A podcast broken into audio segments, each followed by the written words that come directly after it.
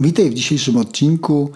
Opowiem e, na temat OpenVPN-a. Czyli w tym tygodniu właśnie jestem po świeżych doświadczeniach z instalacją serwera OpenVPN w wersji instalacji na serwerze Linux.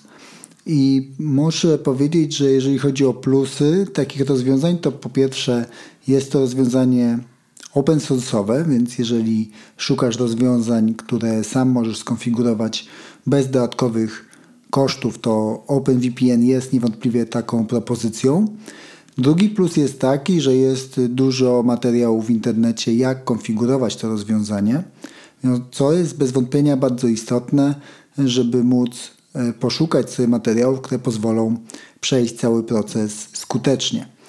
No i e, trzeci element jest taki, że nie jesteś zależny od wsparcia czy aktualizacji danej E, platformy bezpośrednio związanej z kosztem. Czyli nawet jeżeli korzystasz przez 3 lata, 4, 5 lat i chcesz nadal korzystać z tego rozwiązania w formie open source'owej, no to nie musisz nic dodatkowo płacić. Jakie są minusy rozwiązań OpenVPN-a? E, minusem jest wydajność, czyli jeżeli chcesz używać tego rozwiązania, tak jak w moim przypadku, tylko do dostępu managementowego, do zarządzania, no to to rozwiązanie świetnie się sprawdza. Jeżeli natomiast chciałbyś więcej użytkowników e, w takim trybie podłączać się zdalnie do firmy, no to już tutaj trzeba się zastanowić, e, czy wymiarowanie tego serwera będzie odpowiednie dla Twojego środowiska. W moim przypadku ja zakładam, że tych użytkowników będzie do 20, nierównocześnie.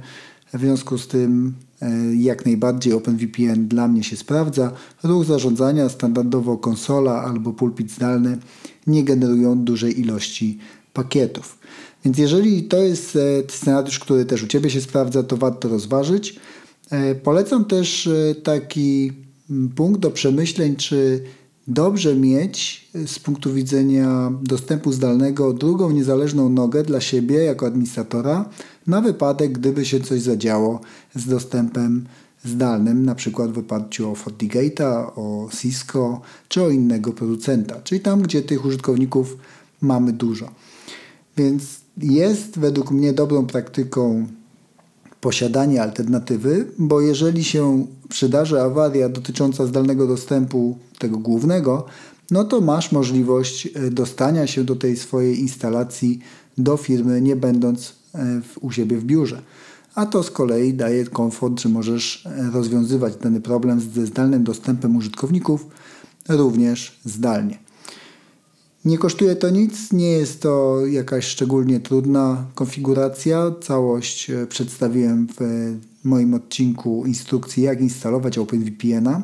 W związku z tym, jeżeli jesteś zainteresowany, to zachęcam Cię do oglądnięcia tego odcinka.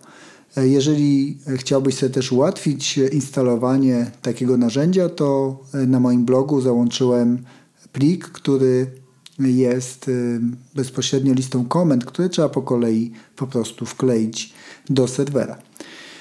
Na dzisiaj to tyle, jeżeli chodzi o przemyślenia dotyczące OpenVPN-a. Pozdrawiam Cię serdecznie i do usłyszenia w kolejnym odcinku.